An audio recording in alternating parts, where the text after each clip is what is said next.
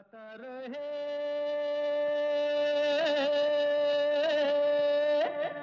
मेरा दिल।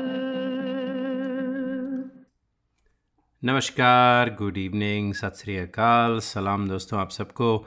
मैं हूँ आपका दोस्त, आपका होस्ट समीर खेरा, और ये है गाता रहे मेरा दिल, आप सबका फेवरेट शो जिसमें हम जगाते हैं आपके अंदर का कलाकार और बनाते हैं आपको स्टार और ये शो है हमेशा की तरह इन partnership with Mera Gana dot com the number one the बेहतरीन कैरियो की सर्विस जहाँ पर आपको दुनिया भर के ट्रैक्स मिलते हैं close to fifteen thousand tracks in more than twenty languages तो अगर आपको गाने का शौक़ है और आपकी आवाज़ अच्छी है, सुर लगा सकते हैं, बस आपको ट्रैक की ज़रूरत है तो ट्रैक ढूंढिए मेरा गाना डॉट कॉम पर very reasonably price less than five dollars a month में आपको मिलेंगे खूबसूरत ट्रैक्स और अभी मैं पिछले हफ़्ते किसी पार्टी में था और लोग बहुत स्ट्रगल कर रहे थे। ट्रैक्स उनके पास थे कंप्यूटर पर जब वो गा रहे थे तो उनकी पिच जो थी और ट्रैक की पिच बिल्कुल अलग थी और it just wasn't a fun experience listening to to that तो मेरा गाना डॉट कॉम पर आप जाके जो ट्रैक्स की पिच है उससे माइनस वन माइनस टू कर सकते हैं। Which will suit your pitch ताकि जो गाना सुनने वाले को भी अच्छा लगेगा, आपको भी लगेगा, आप बहुत अच्छा गा रहे हैं। तो ज़रूर चेकआउट कीजिए Mera Gana dot com they lots of other differentiators between Mera Gana and other services जिनके पास ये सब नहीं है। तो दोस्तों, आज के शो की बात करते हैं। आज हम एक बहुत ही खूबसूरत कलाकार को लेकर आए हैं आपके लिए। उनसे कुछ गुफ्तगु होगी और उसके बाद में और ये जो कलाकार हैं, ये भूपेंद्र जी को भी बहुत अच्छी तरह से जानते थे तो कुछ भूपेंद्र जी की बातें होंगी। और पिछले हफ़्ते का जो भूपेंद्र स्पेशल था, वो थोड़ा सा कंटिन्यू करेंगे क्योंकि आप लोगों ने कुछ हमें गाने भेजे हैं भूपेंद्र जी के कवर करके तो वक्त मिलेगा तो एक या दो उनमें से भी सुनाएँगे। तो आइए बात करते हैं जो आज के आर्टिस्ट हैं जिनसे गुफ्तु होने वाली है। दोस्तों, क्या कहूँ इनके बारे में? इनकी जो आवाज़ है, बहुत सोज भरी, बहुत दर्द भरी आवाज़ है। बहुत अच्छा गाते हैं। गज़ल सिंगर हैं मेनली, और कुछ फिल्मी गाने भी गाते हैं। कवर्स गाए हैं इन्होंने। कवर्स तो नहीं कहना चाहिए, गाए हैं, लेकिन महफ़िलों में फरमाइश पर ऐसे गाने भी सुना देते हैं। तो इनका नाम लेने से पहले आपको थोड़ा सा थोड़ी सी इनकी आवाज़ सुनाते हैं।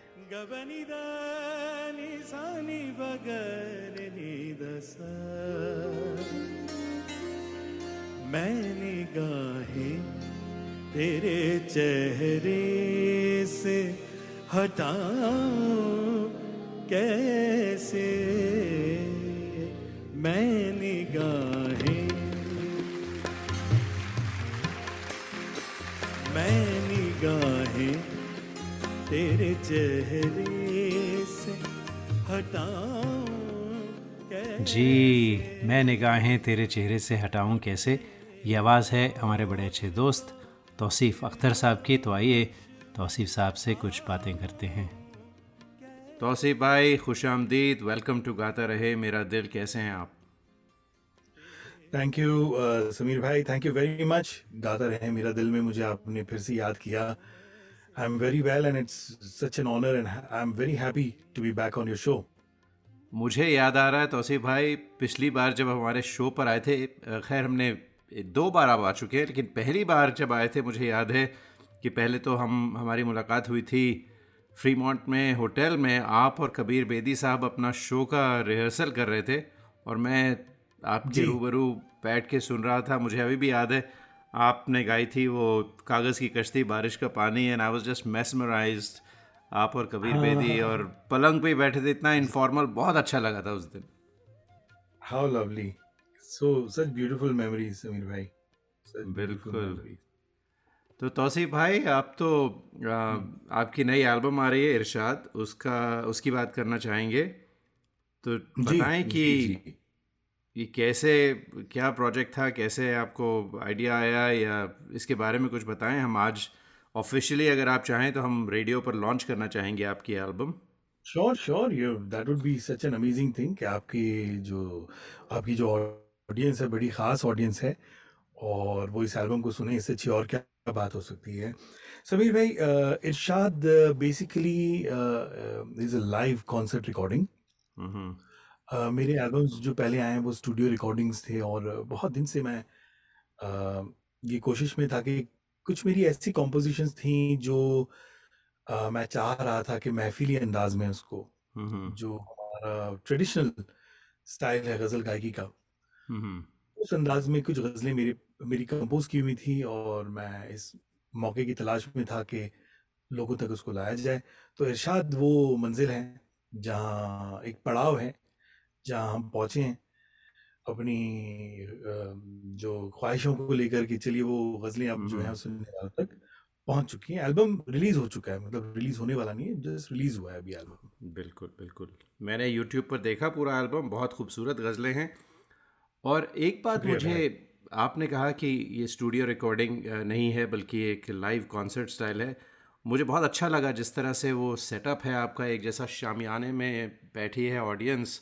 और जो स्टेज है इतनी खूबसूरती से आपने उसको सजाया है तो क्या सेटिंग थी वो? भाई वो मैंने नहीं सजाया वो स्टेज वो एक हमारे यहाँ एक लंदन में इस वक्त मैं लंदन में हूँ कुछ प्रोजेक्ट्स मेरे यहाँ चल रहे हैं। तो लंदन में मेरे एक बड़े ही करीबी दोस्त हैं रहमत सीमाब साहब अफ़गानिस्तान से उनका ताल्लुक है। हम्म और उन्होंने वेम्बली में ये वेन्यू बनाया ये बहुत खूबसूरत वेन्यू है। तो आप अच्छा। जो वीडियोस में देख रहे हैं उसमें कोई करामात किसी की नहीं है वो सब उन्होंने ही उसको वेन्यू इतना खूबसूरत है। इट इज़ कॉल्ड द अच्छा। Music room at Wembley so if अच्छा। यू आप अगर देखेंगे गूगल करके तो आप देखें वहाँ पर कमाल कमाल के उन्होंने कॉन्सर्ट्स किए हैं। and uh, I'm one of the blessed ones who has performed there twice. So this is my second performance at the TMR. अच्छा। And वो वेन्यू अपने आप में इतना खूबसूरत है कि वो पूरा समा बंध जाता है आप जब वहाँ जाते हैं। आपने हाँ, नोटिस किया होगा एक माहौल है वहाँ बिल्कुल पर। बिल्कुल मुझे तो लगा बिल्कुल एक एक तो ख़ास बात थी जो विजुअल्स हैं बड़े खूबसूरत हैं और आप लोगों का जो सेटअप है जो आपके साथ जिंदे हैं सब मतलब everybody is looking so good और सबसे बड़ी बात मुझे ये लगी कि जो आपकी जो रिकॉर्डिंग्स हैं जो ऑडियो की क्वालिटी जी। है वो मुझे यकीन नहीं आया कि ये लाइव ऑडियंस में भी इतनी खूबसूरत क्वालिटी हो सकती है। उसके बारे में कुछ बताएँ? भाई वो अ, मेरी कोशिश यही रहती कि हर कॉन्सर्ट में जो एक तो हमारा जो क्वालिटी ऑफ़ परफॉर्मेंस है वो ठीक हो और साथ ही साथ जो ऑडियो जो quality at at the end of the day लोग सुन रहे हैं though it is audio visual treat nowadays but मेरी पर्सनल ओपिनियन ये है कि ऑडियो पे बहुत ज़्यादा ध्यान होना चाहिए। हम्म तो हम्म वो इस तरह का आप अगर दूसरे भी मेरे लाइव परफॉर्मेंसेस अगर आप देखेंगे तो आप पाएँगे कि उसमें ऑडियो पर ख़ास ध्यान होता है मेरा। हम बहुत मेहनत करते हैं उसको बैलेंस करने में और नज़र आ रहा है बिल्कुल। हम्म। बहुत मेहनत होती है भाई। जो आप सुन रहे हैं या देख रहे हैं उसके पीछे बहुत बहुत ज़्यादा टीम वर्क है। और ये भी नहीं कि मैं अकेले इसका कोई क्रेडिट लूँगा। There is a team team अच्छा तो ये ये मैं पूछना चाहता था आपसे कि जैसे आपने सोचा कि भाई एल्बम बनानी है उसमें छः सात या आठ गज़लें होंगी तो इसका जो हाँ। प्रोसेस रहता है एल्बम का बनाने का पहले तो गज़लों का इंतखब फिर गज़लों में भी बहुत सारे अशार होते हैं कौन सा गाया जाए कौन सा नहीं गाया जाए ये जो हाँ। पूरा प्रोसेस है इंतखब से लेकर जो प्रोडक्शन तक का कितना वक्त लगता है एक एल्बम बनाने में? और ख़ास तौर पे ये जो एल्बम है जिसमें एक ऑडियंस का भी इन्वॉल्वमेंट है और सब कुछ है तो बताएँ उसके बारे में ज़रा क्या रहता हाँ है उसका प्रोसेस बहुत बहुत अच्छा बहुत यूनिक आपने सवाल मुझसे पूछा है। ये दोनों जो तरीके के एल्बम होते हैं एक होता है स्टूडियो में हम एल्बम प्रोड्यूस करते हैं उसका प्रोसीजर अलग है और हम्म। लाइव कॉन्सर्ट का एल्बम प्रोड्यूस करना वो अलग है। मैं बिल्कुल आपको शॉर्टकट में बता देता हूँ कि इंतखाब ऑब्वियसली के selection of poetry comes first in both the hmm cases hmm कि आप पहले तो आर्टिस्ट की अपनी सलाहियत होती है और मेरे साथ तो खैर मेरे वालिद जो हैं उनकी सरपरस्ती रही है। तो भाई फ़र्स्ट जो स्टेप होता है वो है इंतखाब और इंतखाब में हम्म। बिल्कुल दुरुस्त फरमाया आपने कि पहले गज़ल को सिलेक्ट करना और फिर उसके जो शेर हैं हम्म। क्योंकि गज़ल तो लंबी होती है आठ दस शेर होते हैं कभी हम्म। बारह शेर भी होते हैं उनमें से हमें पाँच शेर निकालने होते हैं। तो वो सिलेक्ट करना वो पहली बात है कि सलाहियत होनी चाहिए आर्टिस्ट में और वहीं पे आर्टिस्ट डिफर करता है अपनी सिलेक्शन ऑफ़ पोइट्री पे। हम्म। और वहीं पर उसकी काबिलियत का अंदाज़ा लगाया जा सकता है कि उसने हम्म। पोइट्री सिलेक्ट क्या किया। गाना तो हम गा देंगे हम्म, मगर हम गा रहे हैं पोइट्री तो poetry selection is number one. Second कि उस पोइट्री को आर्टिस्ट किस लेवल तक समझ रहा है कि शायर के तासुरात क्या हैं उसकी फीलिंग्स क्या हैं? हम्म, हम्म, और उनको फिर किन सुरों में वो ढाल रहा है? ये हुआ आपका सेकंड स्टेप हम्म, हम्म, हम्म, तो अगर वो उसमें कितना कामयाब होता है आर्टिस्ट ये भी उसकी काबिलियत पे है। हम्म, वहीं पर आर्टिस्ट को गीत किया जाता है कि वो कितना काबिल है। जी। थर्ड स्टेज आती है उसके अरेंजमेंट्स की कि भाई उसको म्यूजिकल ट्रीटमेंट हमें क्या देना है। सिलेक्शन ऑफ़ इंस्ट्रूमेंट्स क्या है? हम किस तरह का साउंड चाहते हैं? अब जो हम स्टूडियो की रिकॉर्डिंग करते हैं भाई उसमें हम एक्सपेरिमेंट कर सकते हैं। From ghazal to ghazal the style can change we can have eight ghazals but in different styles अच्छा। डिफरेंट साउंड ट्रीटमेंट हो सकती है। तो एक अच्छा गज़ल हमने पियानो पे और तबले पे कर ली। एक गज़ल जो है वो सिर्फ़ हम सारंगी और तबले पे और हारमोनियम पे कर सकते हैं। एक में हम्म। हम सैक्सोफोन भी ला सकते हैं। तो इस तरह की एक्सपेरिमेंट्स हम करते हैं एल्बम्स अच्छा। में।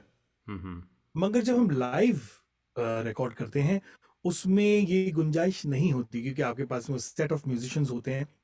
स्पेशली इरशाद जैसा जो एल्बम है उसमें कोई इलेक्ट्रॉनिक म्यूज़िक इलेक्ट्रॉनिक इंस्ट्रूमेंट नहीं है। स्टेज पर। अच्छा हाँ बिल्कुल। तब अकुस्टिक इंस्ट्रूमेंट है हारमोनियम है फ्लूट है गिटार है और तबला। तो उसमें आप इलेक्ट्रॉनिकली इसको मैनिपुलेट नहीं कर सकते कीबोर्ड नहीं है हम्म, आपके पास। बिल्कुल। Whereas in albums in studio you can do lots of experiment. अच्छा। So uh, सबसे मोस्ट इंपॉर्टेंट जो इसमें डिफरेंस है वो ये है कि आपकी सिंगिंग लाइव परफॉर्मेंस में you can not afford to do a mistake hmm बिल्कुल वो तो है बिकॉज़ जो आपने गा दिया वो पत्थर की लकीर होगी वो। बिल्कुल हम्म। और स्टूडियो में अगर आपने कभी मिस्टेक कर दी तो आप फिर से रीटेक कर सकते हैं कि भाई एक बार और ले लीजिए हम्म, और ले लीजिए। So there is no retake in live. Recordings बिल्कुल ज़ाहिर है। तो दोनों अलग अपना इम्पोर्टेंस रखती हैं दोनों का अपना मज़ा भी है दोनों की अपनी अहमियत भी है। और दोनों का प्रोसीजर मिड वे जाके वो स्प्लिट हो जाता है। But basic. आइडिया अच्छा लाइव में ये भी होता है कि बंद के नहीं बजाते musicians they have open ground to play अच्छा। कि भी हमें हम ये स्ट्रक्चर हम बता देते हैं अब थोड़ा इम्प्रोवाइज इम्प्रोवाइज करते हैं थोड़ा बहुत उसमें। एग्जैक्टली exactly, हाँ खुला गाना बजाना होता है उसमें। अगर हमें। लगा कि भी एक लाइन को अलग अंदाज में उसको गाना है या पेश करना है तो उसको फिर हम उसको करते हैं। या कभी ऑडियंस में से कोई कहता है कि भी एक बार और इसको पढ़ दीजिए शेर को। तो फिर उसको हम इम्प्रोवाइज करके सुनाते हैं। वाह तो ये डिफरेंस है दोनों में और ये प्रोसीजर है उसका। वैसे आपने तबले और बांसुरी की बात की ख़ास तौर पर इस एल्बम में मैंने नोटिस किया जो आपके बांसुरी जो बजा रहे हैं और जो तबला बजा रहे हैं क्या बात है क्या बात है?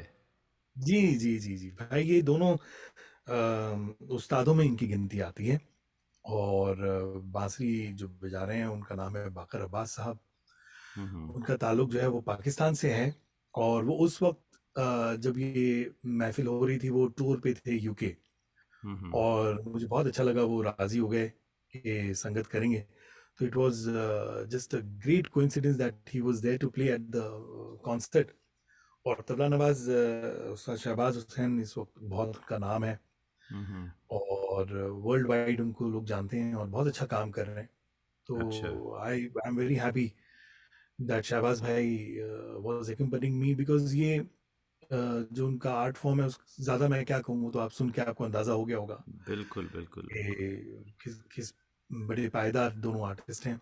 और दूसरे जो दो मेरे साथ साथी हैं यंग उसमें सिहर निगजत हारमोनियम बजा रहे हैं वो हम्म, भी उनका ताल्लुक अफ़गानिस्तान से वो स्विट्जरलैंड में रहते हैं। So he अच्छा flew down for this performance.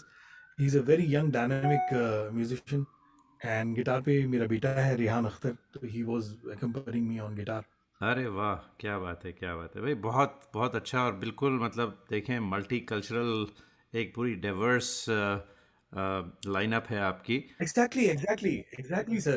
देखिए ना लंदन में बैठ के एक म्यूजिशियन पाकिस्तान से एक स्विट्जरलैंड से अफ़गानिस्तान से जो हमारे ऑर्गेनाइजर हैं वो अफगानिस्तानी हैं और इंडिया से भी म्यूजिशियन हैं ऑडियंस में भी अ, हर तरह के लोग थे सुनने में जो सुनने आए थे चुनिंदा ऑडियंस थी।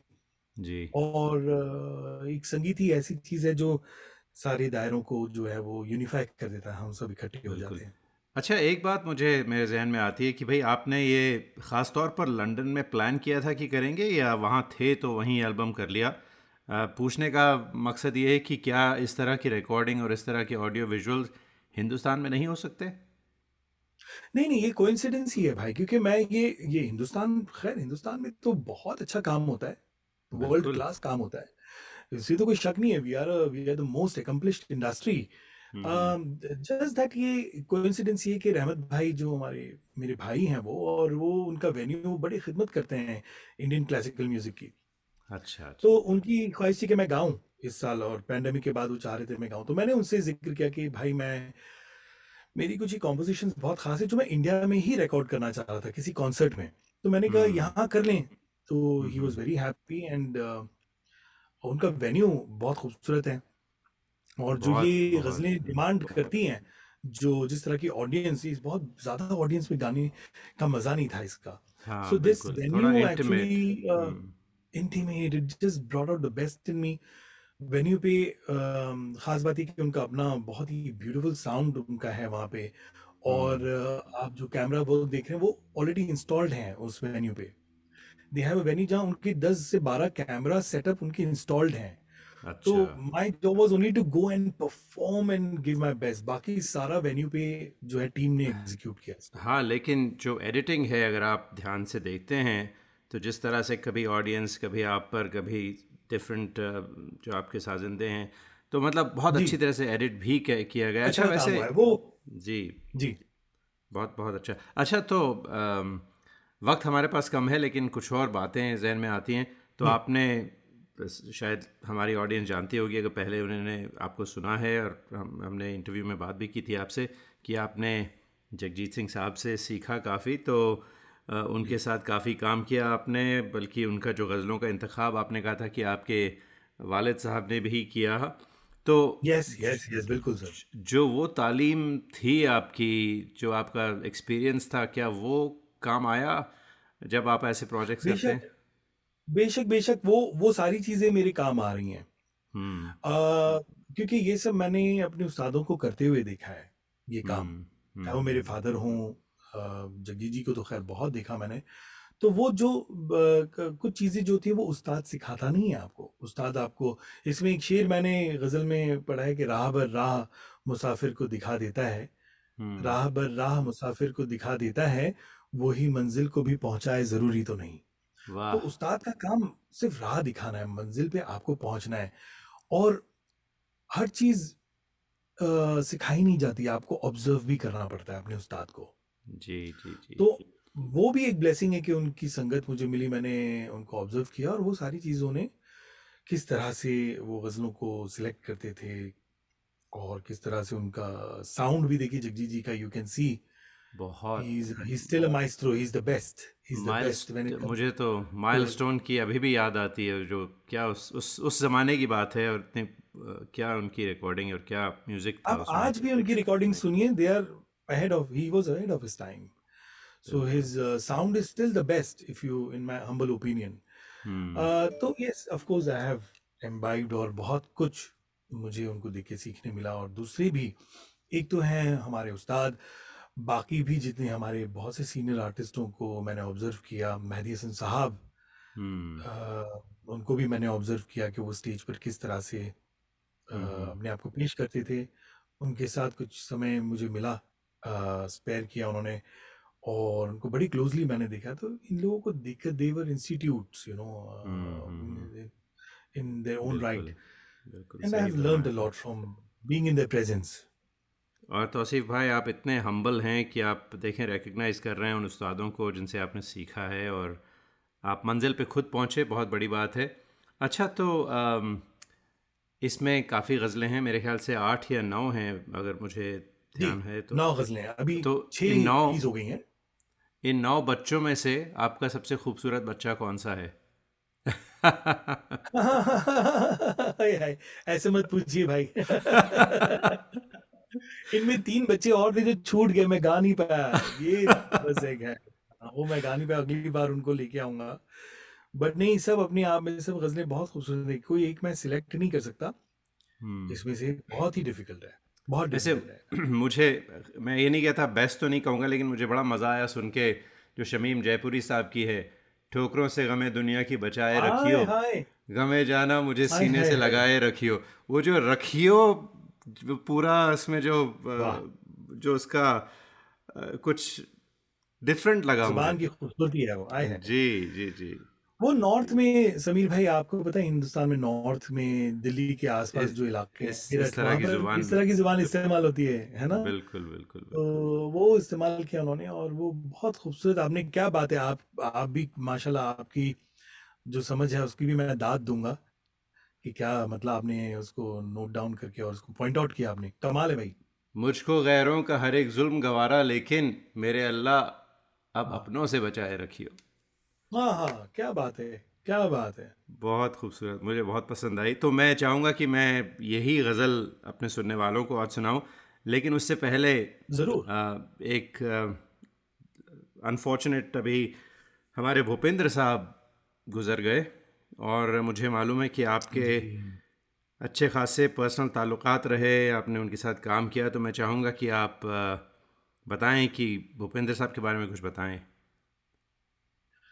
जी भाई जमीर भाई अ, भूपेंद्र जी के बारे में तो ये वक्त हमें हमारे पास इतना शायद होगा नहीं। We can do an entire show on him but I can only say कि मैंने मैं एक वर्ड उनके लिए यूज़ कर सकता हूँ कि वो मस्त मलंग थे वो।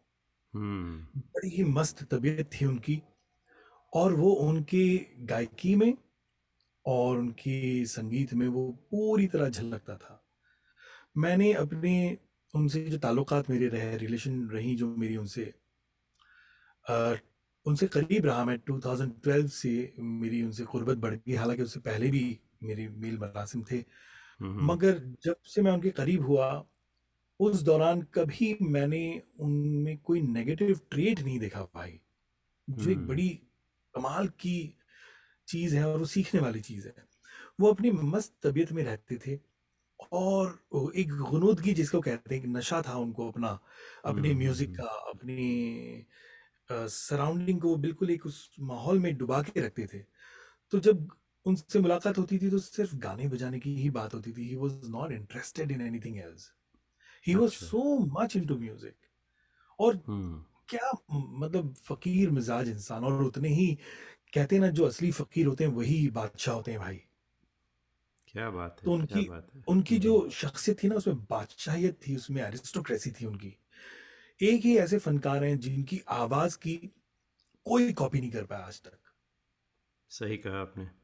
जी। आपको सब मिल जाएँगे मेहदी साहब की कॉपी करने वाले जगजी जी की लता जी की किशोर दा अ, रफी हम्म। साहब is being copied hmm hmm is hmm hmm. only one and only one voice in india that has been never copied that is bhupinder singh ji मेरी आवाज़ ही पहचान है घर याद रहे पहचान फिर याद रहे क्या हम्म। मतलब डूबी आवाज़ उनकी क्या खूबसूरत भरी हुई आवाज़ और बस वो आवाज़ ही अपने आप में यूर राइट सो राइट पहचान है वो। और वो उनकी एरिस्टोक्रेसी की निशानी है कि वो किस किस कैलिबर के वो आर्टिस्ट थे। उनको कोई कॉपी ही नहीं कर पाया। इसका मतलब देखिए मैं क्विकली एक बात कहता हूँ। आर्टिस्ट की जो आवाज़ और उसकी जो उसका जो आर्ट फॉर्म है ना वो उसकी रिफ्लेक्शन इनर सोल की रिफ्लेक्शन है। हम्म। भूपेंद्र जी इतने अलग थे सबसे कि उनकी आवाज़ भी उतनी ही अलग रहेगी हम्म। कोई महफिलें हुई कभी आपके साथ नज़र आते हैं वो। जैसे इनफॉर्मल टाइप की महफिलें होती हैं घर पर? बहुत। अच्छा। अरे बहुत। बहुत बहुत ज़्यादा एक नहीं बहुत ज़्यादा। तो मिताली जी ने इतनी बार हमें अच्छा अच्छा खाना बना के खिलाया है हम बैठ के गाते थे कई बार बहुत सारे हम आर्टिस्ट जमा हो जाते थे उनके यहाँ।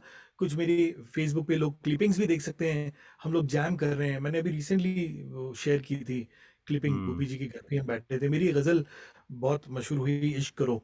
तो इश्क हम्म। करो सबसे भूपी जी उसमें कौर जो हमारे दूसरे साथी हैं गज़ल के अच्छे अच्छे आर्टिस्ट उसमें बैठे हुए हैं। उनसे भूपी जी कॉयर गवा रहे हैं और खुद कह रहे थे कि भाई मैं तुम्हारी ये बैकिंग वोकल्स इसमें गाऊँगा तुम स्टेज पे इसको जब गाओगे एक हम्म। कॉन्सर्ट हम प्लान करे थे उसकी वो क्लिपिंग है। तो उसमें उन्होंने गाया भी था वो भी क्लिपिंग मैं जल्दी शेयर करूँगा। तो उनके साथ तो बहुत महफिल हुई भाई मेरे घर पे उनके घर पे बहुत ज़्यादा।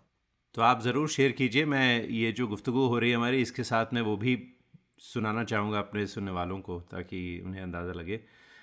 तो आसिफ भाई बहुत मज़ा आया ज़रूर हमेशा। जी हमेशा की तरह जब भी आपसे बात करते हैं बड़ा अच्छा लगता है और all the best for Irshad तो हमारे जो सुनने वाले इरशाद को सिर्फ़ यूट्यूब पर ही सुन सकते हैं या आ, नहीं देखिए यूट्यूब पे सारी वीडियोस हैं सुन भी। सकते देख भी सकते हैं।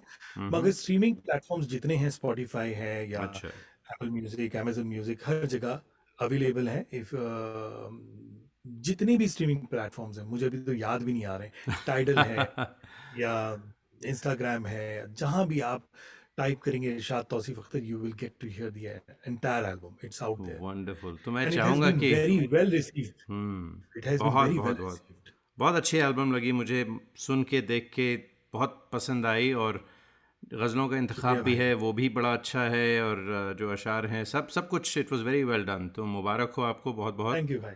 थैंक यू और आप यूएस आए तो हमारी हम लोग साथ मिलके कॉन्सर्ट करेंगे हम बड़ा अच्छा लगेगा अरे भाई बिल्कुल आपके बगैर तो खैर होगा भी नहीं आप तो मेरे फेवरेट हैं। We we have some very शुक्रिया। Good memories of the last concert we did together but इस बार इंशाल्लाह मैं आऊँगा तो आप मेरी परफॉर्मेंस का एक बड़ा खास हिस्सा होंगे and I am looking forward to that opportunity and इसी के साथ थैंक यू वेरी मच कि आपने मुझे इस काबिल समझा कि मुझे आपने इनविटेशन दी अपने इस खूबसूरत शो में। और इंशाल्लाह आगे भी हम फिर बातें करते रहेंगे। क्या आपको गाने का शौक है? क्यों ना हो? आखिर हम सब की रगों में संगीत भरा है। अपने शौक को पूरा कीजिए। दिल खोल कर गाइए। ओनली ऑन मेरा गाना डॉट कॉम चाहे ये गाना हो। मेरे सपनों की रानी कब आएगी? या ये गाना। अच्छा चलता हूँ। Mera Gana dot com with thirteen thousand tracks in over twenty languages is the largest library for Indian karaoke in the world join today for four dollar ninety five a month and live your passion for singing Mera Gana dot com आओ मेरे साथ गाना गाओ। आज हमारी गुफ्तु हो रही थी तौसीफ़ अख्तर साहब से और इंटरव्यू के दौरान हमने बात की थी उनकी बड़ी खूबसूरत गज़ल ठोकरों से गमे दुनिया की। ये शमीम जयपुरी साहब की लिखी हुई है और राग मिश्र भैरवी में कंपोज़ की है और सुनते हैं तौसीफ़ साहब की ये खूबसूरत गज़ल। गम दुनिया की बचाई रखियो। ठोकरों से।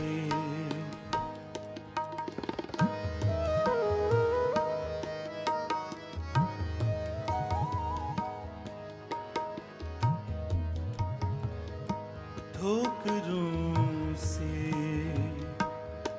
गम दुनिया की बचाए रखियो। गम जाना गम जाना,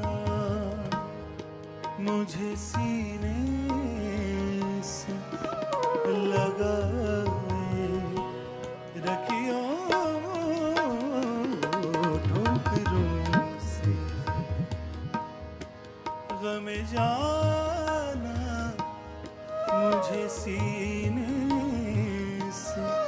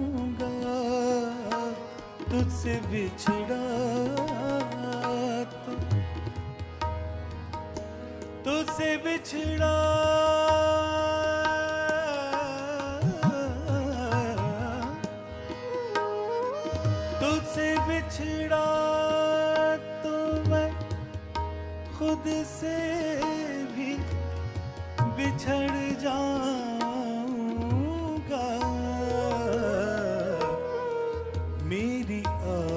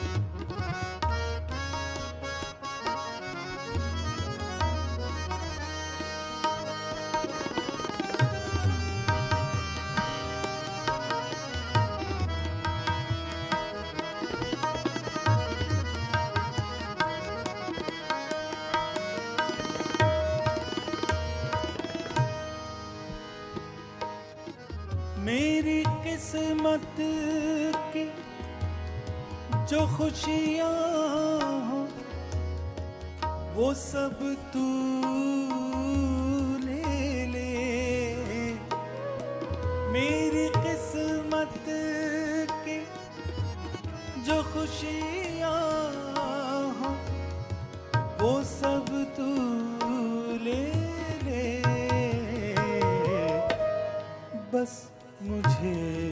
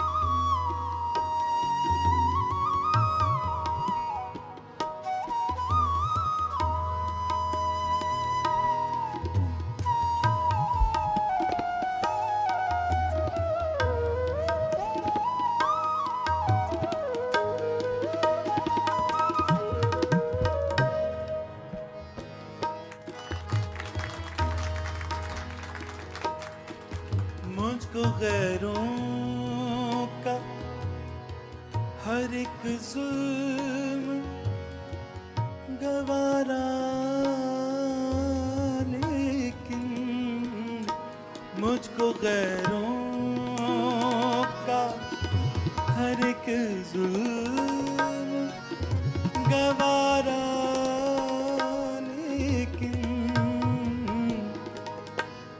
मेरे अल्लाह अब अपनों से बचाए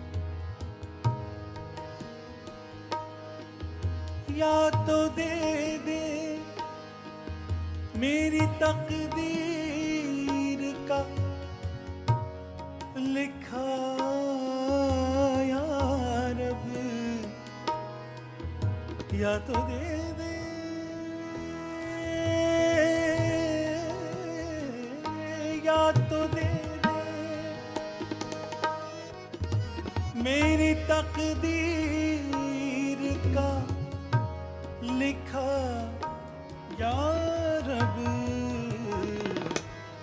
वरना मुझको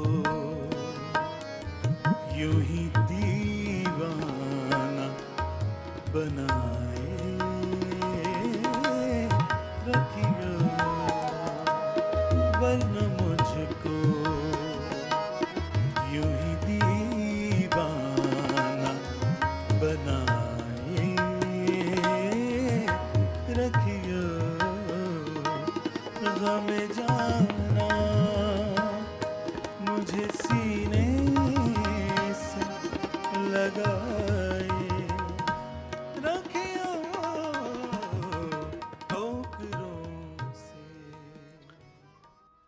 दोस्तों, उम्मीद करते हैं कि आपने तौसीफ़ साहब से जो हमारी गुफ्तु हुई, वो इन्जॉय की और उनकी बहुत ही प्यारी गज़ल थी। मुझे बहुत मज़ा आया, उम्मीद करता हूँ आपने भी इन्जॉय की होगी। उनकी पूरी एल्बम आप सुन सकते हैं। यूट्यूब पर जाइए, तौसीफ़ अख्तर, इरशाद को सर्च कीजिए। उनकी नौ की नौ जो गज़लें हैं, वो आपको मिलेंगी। Really well done and audio visual effects everything is great तो अब हम अपनी गियर्स बदल के चलते हैं। भूपेंद्र जी की बात करते हैं। हालाँकि तौसीफ़ साहब ने हमारी गियर पहले बदल दी थी क्योंकि आखिर में उनसे हमने तौसीफ़ साहब की बात की तौसीफ़ साहब से भूपेंद्र जी की बात की क्योंकि उनके अच्छे अपने करीबी ताल्लुक़ात थे। तो खैर दोस्तों आ, कुछ मुझे क्लिप्स मिले हैं जो मैं आपको सुनाना चाहूँगा। पहले भूपेंद्र की आवाज़ सुनेंगे जिसमें वो ख़याम साहब का शुक्रिया अदा कर रहे हैं। फिर आप ख़याम साहब की आवाज़ सुनेंगे भूपेंद्र जी के लिए उन्होंने कुछ कहा उसके बाद आप सुनेंगे गुलजार साहब ने भूपेंद्र जी के लिए क्या कहा? ये सब तब की रिकॉर्डिंग्स हैं जब भूपेंद्र जी ज़िंदा थे। अभी रिसेंट मुझे उनके गुज़र जाने के बाद मेरी, मुझे कुछ, कोई ट्रिब्यूट्स नहीं मिले हैं। हालाँकि गुलजार साहब यहाँ थे, हमने उनसे बात करने की कोशिश की, लेकिन बहुत बिज़ी थे। मैं चाहता था उनसे पूछूँ कि कुछ बताएँ भूपेंद्र जी के बारे में, क्योंकि उनके बहुत करीबी ताल्लुकात थे, उनके बहुत सारे गाने भूपेंद्र जी ने गाए हैं लेकिन आपको ये क्लिप सुनाते हैं फिर कुछ गाने। ज़्यादा शुक्रगुजार हूँ जनाब ख़याम साहब का कि उन्होंने मुझे पहला सोलो गवाया था।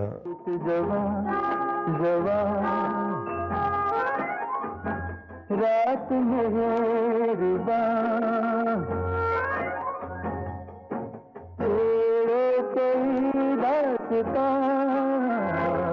कोई जवान। इनकी एक नेचुरल आवाज़ एक जिसे ना मीठी आवाज़ है एंड मीठी आवाज़ के साथ साथ इसको कहूँगा कि गुनगुनाहट जैसे होती है गुनगुनी आवाज़।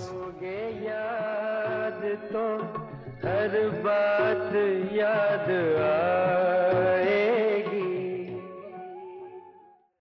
मुझे याद है ऊषा उत्थपा का कहना कि his laziness gets you his lazy singing gets you वो वाकई, वो जो वो जो पूरे ज़माने का वक्त उसके हाथ में है, कोई जल्दी नहीं है। एक एक लफ्ज़ को बजाता है, तोलता है, उसका वज़न देता है, आपके सामने रखता है। समझ तब आता है जब वो दिल में उतरता है और दिल से चढ़ता है खुमार की तरह। पर मैंने उससे कहा था एक बार, तुम्हारी आवाज़ का अगर तावीज़ बन सकता तो मैं ज़रूर बना के पहन लेता।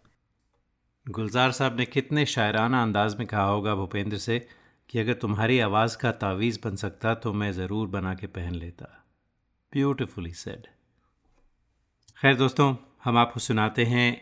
हमारे बड़े अच्छे दोस्त हैं समीर दाते, जो मुंबई में रहते हैं, और सुरेश वाडकर जी उनके गुरु भी हैं। उनके साथ काफ़ी गाने भी गाए हैं। समीर ने तो ये एक ट्रिब्यूट है।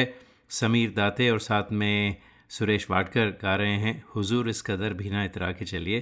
तो सुरेश वाडकर और भूपेंद्र ने ये गाना गाया था। तो इस जो कवर है, इसमें समीर दाते हैं, सुरेश वाडकर के साथ as a tribute to Bhupendra.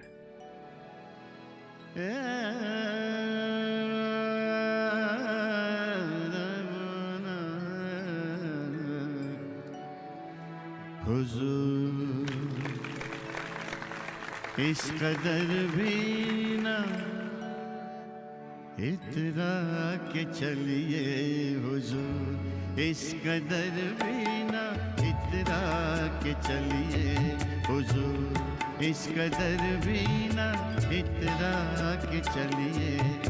खुले आम, आंचल न लहरा के चलिए।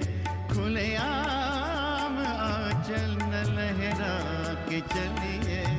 हुजूर, इस कदर भी इतरा के चलिए, हुजूर इस कदर भी न इतरा के चलिए। खुले आम आंचल न लहरा के चलिए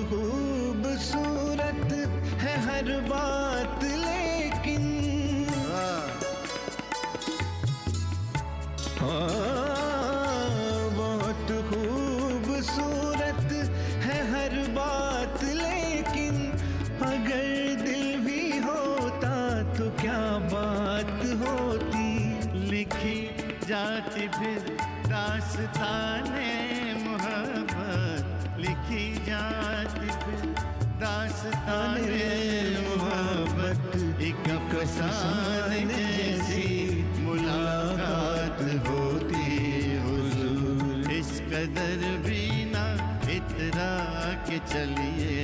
खुले आम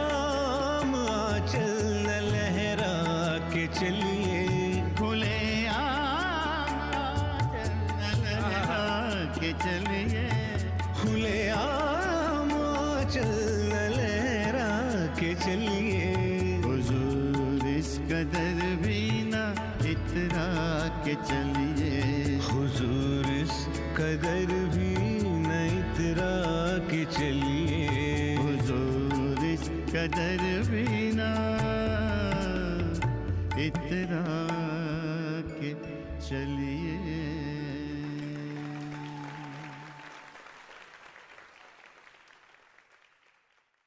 क्या आपको गाने का शौक है? क्यों ना हो? आखिर हम सब की रगों में संगीत भरा है। अपने शौक को पूरा कीजिए, दिल खोल कर गाइए। ओनली ऑन मेरा गाना डॉट कॉम चाहे ये गाना हो मेरे सपनों की रानी कब आएगी तू या ये गाना अच्छा चलता हूँ दुआ Mera Gana.com with 13,000 tracks in over 20 languages is the largest library for Indian karaoke in the world. Join today for $4.95 a month and live your passion for singing. Miragana.com. आओ मेरे साथ गाना गाओ और जाते जाते भूपेंद्र जी को एक और ट्रिब्यूट देते हैं हमें गाना भेजा है विवेक चौधरी ने जो सियाटल में रहते हैं विवेक, बहुत अच्छा गाते हैं आप। आपकी आवाज़ में दिल ढूंढता है फिर वही फुर्सत के रात दिन। और दोस्तों, इसके साथ ही चाहते हैं आपसे इजाज़त। अगले हफ़्ते फिर मुलाकात होगी। तब तक के लिए गाता रहे हम सब का दिल।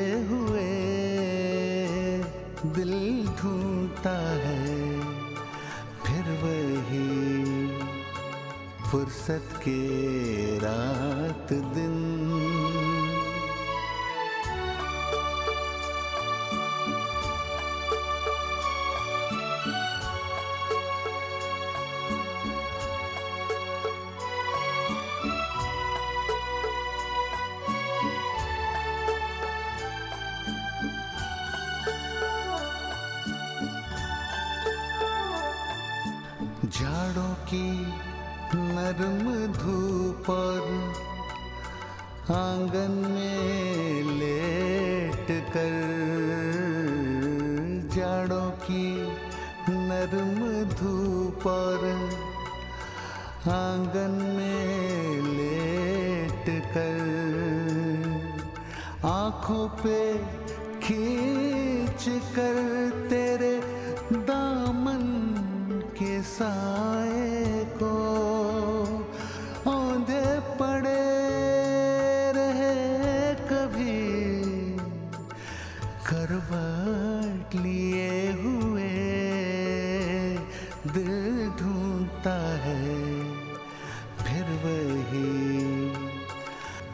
फुर्सत के रात दिन।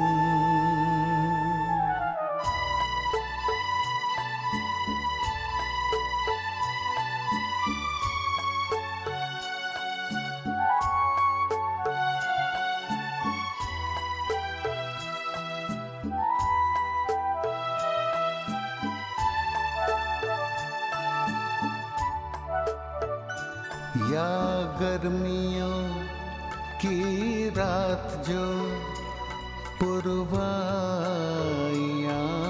चले, या गर्मियों की रात जो पुरवाइया चले। ठंडी सफ़ेद चादरों पे जागे, देर तक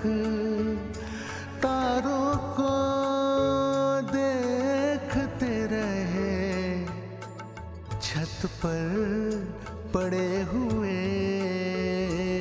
दिल ढूंढता है फिर वही फुर्सत के रात दिन।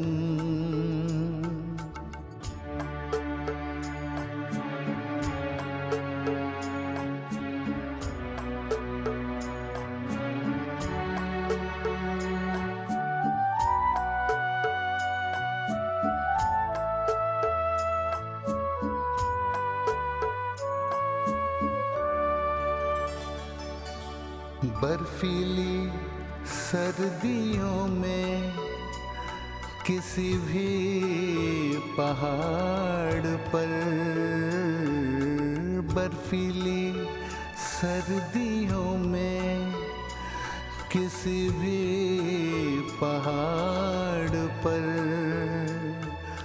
वादी में गूंजती हुई खामोशियाँ सुने।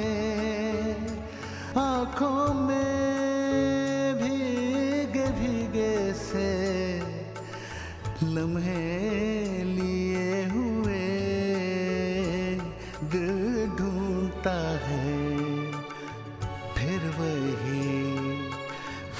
फुर्सत के रात दिन दिल ढूंढता है। फिर वही फुर्सत के रात दिन बैठे रहे